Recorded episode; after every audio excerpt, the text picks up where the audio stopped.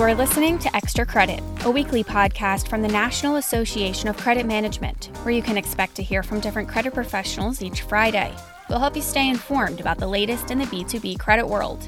My name is Anna Caroline Caruso, NACM's editor in chief. Now let's dive into this week's top stories. Trade creditors rely heavily on each other to discuss best practices, quickly changing economic conditions, and day to day challenges in the credit industry. That's why networking is crucial for credit professionals to perfect their craft. But in the aftermath of COVID 19, most networking opportunities are virtual. Credit Congress is one of the few remaining options credit professionals have available to connect in person. NACM's Credit Congress is turning 127 this year and has a track record for innovation, promoting career advancement, and relevant educational sessions.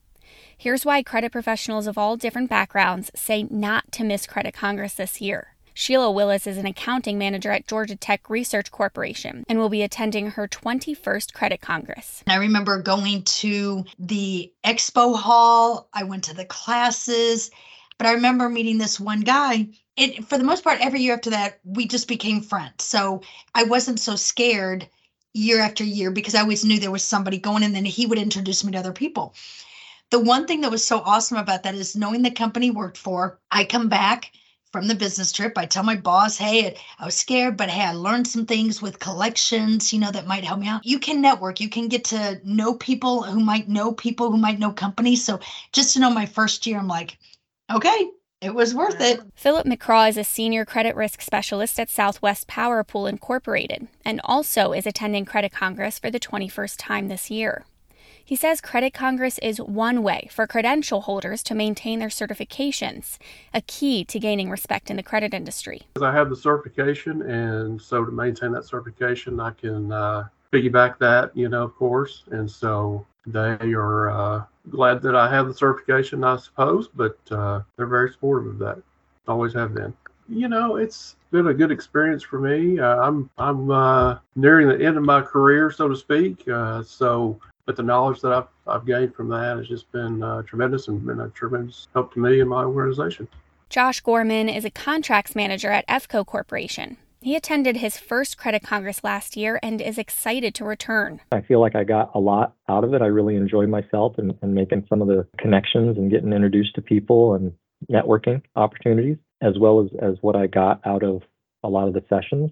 And I'm also uh, signed up to sit for the CBA exam as well while I'm down there.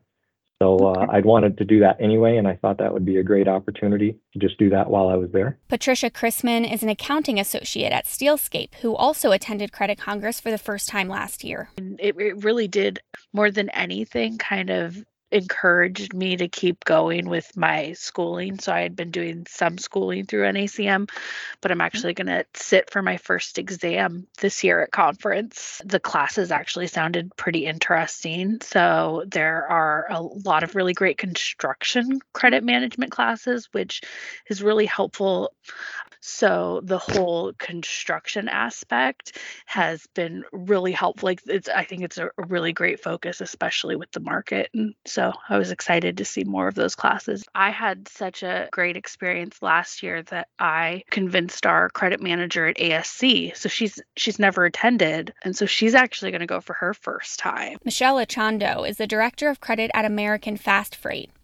She says professionals can share their experience and help their entire company improve with the lessons they take back home. I just think it's a great opportunity to get some education all in one location over the span of a short period of time. It's kind of nice to pack it all in in a three day period and be able to meet new people and have different classes available that you normally wouldn't um, otherwise be able to attend, like the strategic uh, leadership class. I've been to a lot of the the classes offered, and this is something that is a little bit outside of the norm. I think it would definitely benefit my career, and my company is going through some a little bit of some organizational change, and I thought it would be helpful. Or I want to be an asset for my company and not just within my current department, but you know, even potentially outside of that. First timers can attend Credit Congress at a discounted rate of $249 when accompanied by a full paying delegate.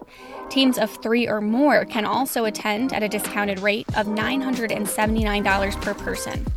Visit creditcongress.nacm.org for more details and to register. That's all for this week's episode of Extra Credit. We'll be back next Friday, but until then, be sure to follow us on Twitter and LinkedIn you